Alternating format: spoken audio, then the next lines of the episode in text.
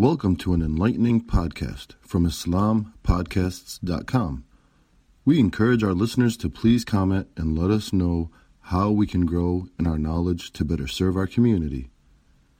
Please remind your family and friends to also visit IslamPodcasts.com for engaging discussions on current events, Islamic guidance, Quran, tafsir, seerah, and much more.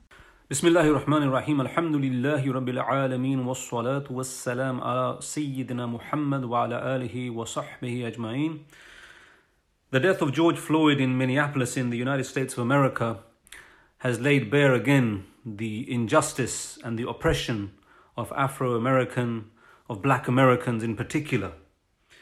The 46 year old who's been shown in viral footage being kneeled upon the knee of an officer who was arresting him for some sort of uh, allegation of criminality.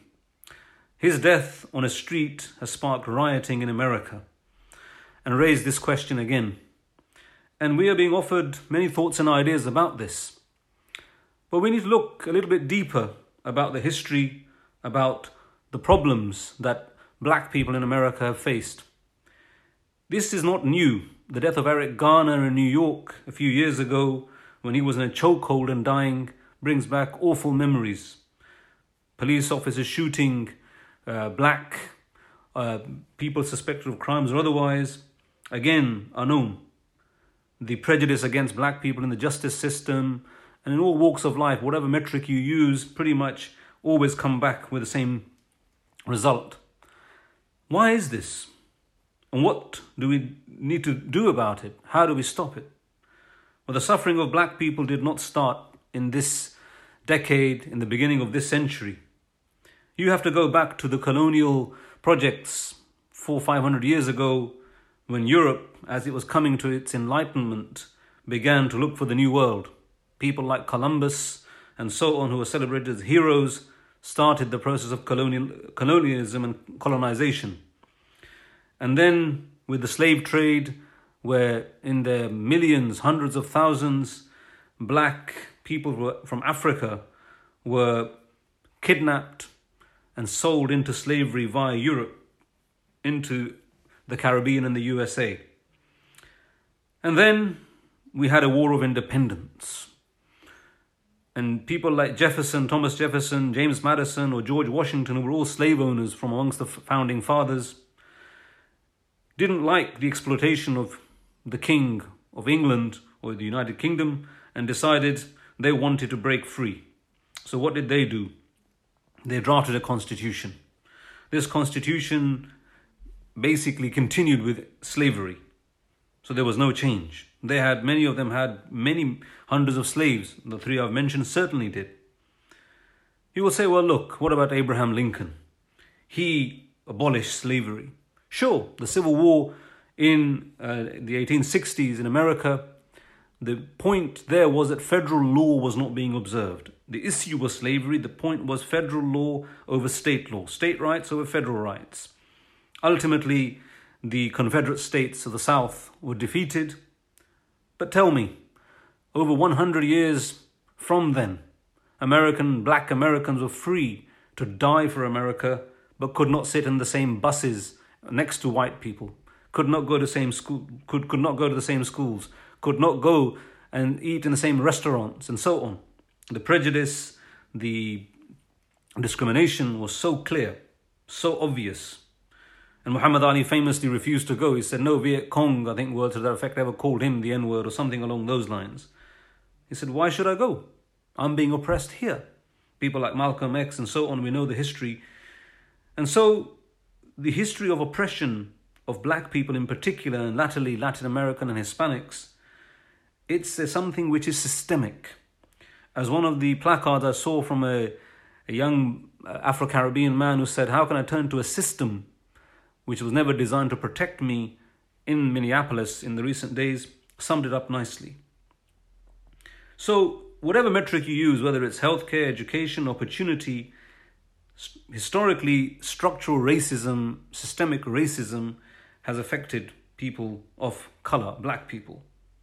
And so, when we look at this, how do we understand this? Many people will tell you all white people are to blame for this because it's whiteness. There are things like critical race theory, which have no Islamic input in them.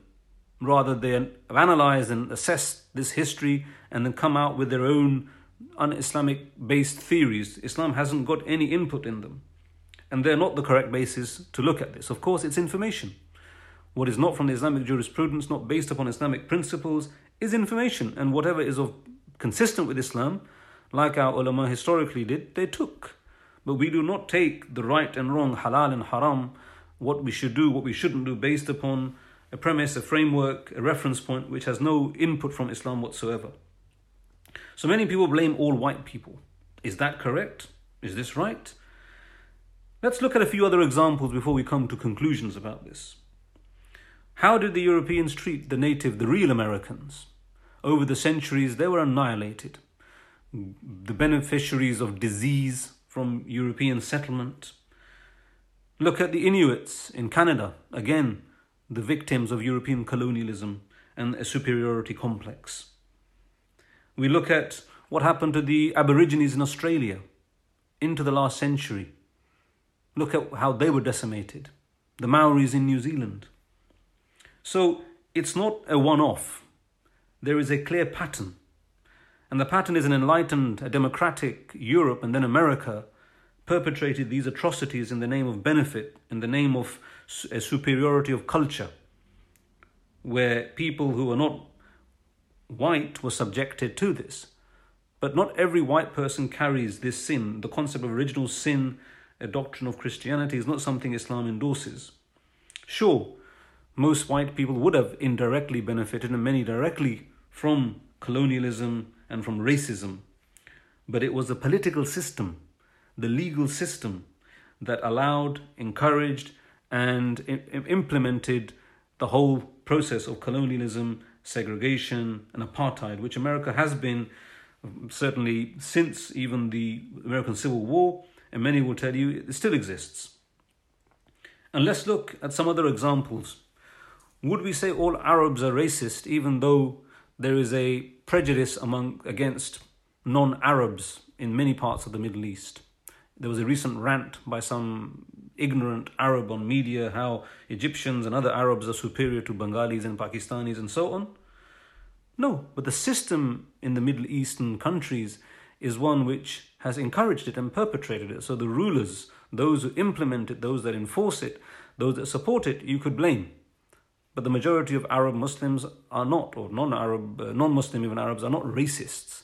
I've lived in the Middle East, I've traveled, I have friends, my own uncle has lived there, and his kafil has treated him like his own son. So this is something we have to understand.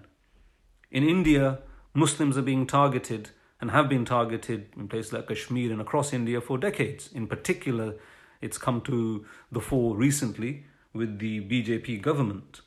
But are all Hindus to blame for this slaughter? No, that would be lazy, lacking intellectual rigor, and quite frankly dishonest. Many Hindus are supporting Muslims, but the system has allowed it, and the system continues to allow it, albeit it's far worse now than it was before. It's a systemic problem. It's a democratic state, it's a secular state, it's a capitalist state. Look at China and the oppression of Muslims in China. This is something which we can see clearly, but would you blame every Chinese person as being uh, anti Muslim? That would be wrong too. Don't forget, Chairman Mao in the Cultural Revolution, they killed hundreds of thousands of Chinese. They were not Muslim. It is a political uh, objective that they drive. Of course, Islam and Muslims are being targeted in China at a political level. So when we look at all of these things, the concept of race as a basis or the concept of faith or any other characteristic used uh, which uh, is a basis for oppression and dhulm is something that Islam does not endorse or accept. So the problem has has been and is a political ideological problem, not one based upon color, which deflects attention from the real source of the problem. And in this context, it's very important to reflect on a few ayat and hadith. Allah subhanahu wa ta'ala in Surah Al-Rum, funnily enough, mentions بعد أعوذ بالله من الشيطان الرجيم بسم الله الرحمن الرحيم ومن آياته خلق السماوات والأرض واختلاف والاختلاف ألسنتكم وألوانكم إن في ذلك لآيات للعالمين Verily, among his signs is the creation of the heavens and the earth, and the difference of your languages and colors. Verily, in that indeed are signs for men, human beings of sound knowledge. It is from Allah subhanahu wa ta'ala's signs that we have different colors, different languages, that and He created us this way. We're all descendants of Adam alayhi salam. And in this context, in Surah Hujurat, after Fath al Makkah, many of the Arab Quraysh who began to say horrible things about Bilal radiallahu an when he was selected to give the adhan. Allah subhanahu wa ta'ala then revealed the ayah, Ya ayyuhan nasu inna khalaqnakum min dhakarin wa untha وجعلناكم شعوبا وقبائل لتعارفوا إن أكرمكم عند الله أتقاكم إن الله عليم خبير O mankind, we have created you from a male and a female, Adam alayhi salam and Hawa alayhi salam, and made you into nations and tribes that you may know one another. Very the most honorable of you with Allah is the one who has taqwa, who has understanding, answering to Allah subhanahu wa ta'ala for any oppression or dhulm they will do. And verily Allah is all, all aware. So, from the Islamic perspective, Islam not only legally destroyed it, but practically, by way of illustration, destroyed these concepts. And we see in Islamic history how the concept of racism at a legal level, at a political level, was dealt with and prejudice. And again, with regard to the oppression of Muslims, for example, even in the apartheid state of Israel, the similar thing against Arabs and particularly Muslims. It is no different to apartheid in South Africa or the sort of apartheid you've had in America. Allah subhanahu wa ta'ala, in terms of addressing the Ahlul Dhimma and how the Prophet said he would be a witness against people who harm the non Muslims living under Islam, who are citizens of the Islamic state, of the Khilafah in history. And I am not going to look at it through rose tinted spectacles. There were bad incidents and bad rulers in Islamic history, but compare the history of Islam over 1300 years when it ruled politically and contrast it to any other system of ruling and governance, whether it's the communist system in the last century, and continuing with China, or the capitalist in this century, you find there is no comparison in between the two. Yes, there were injustices under bad Muslim rulers, for sure there were. We have to be honest and objective about this. But what we don't do is turn to things like critical race theory when we look at racism or we look at CVE, countering violent extremism, which the Western countries have used, and now it's a global phenomena. Prevent policies in the UK view all Muslims and Islam from the perspective of suspicion. This is no different to CRT, which uh, effectively nowadays views all white people as being somehow responsible for the ills which have been visited by a system which was for sure implemented by white people. The, the issue is one of political values and political belief and political ideology which enabled, encouraged, and allowed to do that, which enables, encourages, and allows the oppression in China, in India, in Israel, and in other parts of the world against people who are not deemed to be equal. If there are bad Muslims, there are good Muslims. If there are bad non Muslims, there are good non Muslims from the perspective of worldly thinking. We have to be honest and accept that. And therefore, let's not deflect from these issues. And Allah subhanahu wa ta'ala tells us in the Quran, in Surah Ibrahim, when we look at these things, why did Islam come? بعد أعوذ بالله من الشيطان الرجيم بسم الله الرحمن الرحيم ألف لام را كتاب أنزلناه إليك لتخرج الناس من الظلمات إلى النور بإذن ربهم إلى صراط إلى صراط العزيز الحميد The three uh, letters Alif Lam Ra This is a book we have revealed unto you, O Rasulullah that you may take humanity from the darknesses, zulumat, zulumat, which is all, which is not Islam, to ilan nur, the light of Islam. I.e., this is how you deal with the concept of oppression, and racism is oppression. Persecuting minority religious communities is oppression. And that's why the Prophet ﷺ said he would be a witness against people who harmed Ahlul Dhimma. When Umar ibn Khattab was dying, and he's is a long hadith which is narrated, I think, in the collection of Imam Bukhari. He said, "Be good to Ahlul Dhimma, don't tax them and harshly, and protect them." And there are many hadith. Just to conclude, Rasulullah said in a hadith reported in the collection of Imam Ahmad, "O people, your Lord is one, and your father Adam salam is one. There is no favor of an Arab over a foreigner, or a foreigner over an Arab, because." There is some prejudice against Arabs, you hear that as well amongst uh, non Arab Muslims. That does not mean the majority of uh, non-Muslim, non-Arab Muslims are uh, racist against Arabs, but it does exist. But the systems have got to deal with it. So the Prophet is reminding us another white skin over black skin or black skin over white skin. There's a lot of emphasis, except by righteousness have I not delivered the message. This is something which is delivered on the, the last, uh, the, uh, the Hajj when the Prophet delivered this message. And Allah subhanahu wa ta'ala, said in a, another hadith, where he said, No one is better than anyone else except by religion or good deeds. It is enough for evil, a profane or vulgar or greedy or cowardly person. Profanity, vulgarity, and greed. Greed is what drove the colonialism and the projects of these uh, slave trade and so on. And in conclusion, Rasulullah said in another hadith reported in the collection of Abu Dawood, he is not one of us who calls to tribalism, things like nationalism and racism and so on. He is not the one who fights for such a thing as this, and Muhammad Ali famously refused to fight for American nationalism in Vietnam. He is not one of us who dies following the way of these things. So, as Muslims, Alhamdulillah, we look at this problem and we analyze whatever people offer us, things like CRT or other ideas, and we understand the nature of the problem, look at the theories and the ideas people are giving us to deal with these problems, to solve these problems and then we subject them to the Islamic principles, the Islamic rules, the Islamic norms, because the deen of Islam is a comprehensive way of dealing with problems, with ideas, with thoughts, and it is not lacking. I, you, or many of us may not have the answers to a, a specific issue or problem clearly, but the, the concept of Islam. So the ideas of Islam, the principles of Islam address all aspects. How to deal with racism, how to deal with prejudice, how to protect minorities, how best to eliminate problems at a systems level. Of course, you will never eliminate racism amongst Muslims or non Muslims. Uh, there are good and bad human beings on this planet, just as there are good and bad Muslims, and we don't promise the world utopia.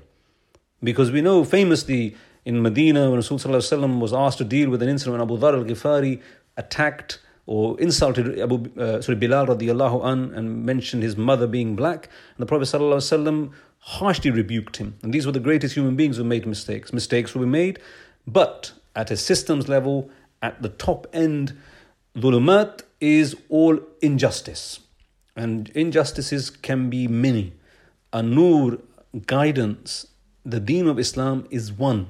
It is the best. That is not to say that Muslims are perfect, but when mistakes are made, they have to be corrected and dealt with in a way which achieves the justice for all of humanity because ultimately we will all return to Allah subhanahu wa ta'ala. That's why Umar ibn Khattab was so worried. He would say that if an animal is harmed, Umar ibn Khattab will be accounted for on Yom al Qiyamah. And when human beings are being harmed the world over, subhanAllah, look at what's going on. So, as Muslims, we carry this responsibility and we must discharge it by enjoining the ma'ruf and forbidding the munkar and calling to the correct answers and correct thoughts. Jazakum khair. Assalamu alaikum wa rahmatullahi ta'ala barakatuh. Thank you for listening to this podcast. Podcasts on current events Islamic guidance, Quran tafsir, and Sirah are available at islampodcasts.com as well as on iTunes. Rate, review, and comment, and let us know how we can grow in our knowledge to better serve our community. Please subscribe, share, and tell a friend about islampodcasts.com.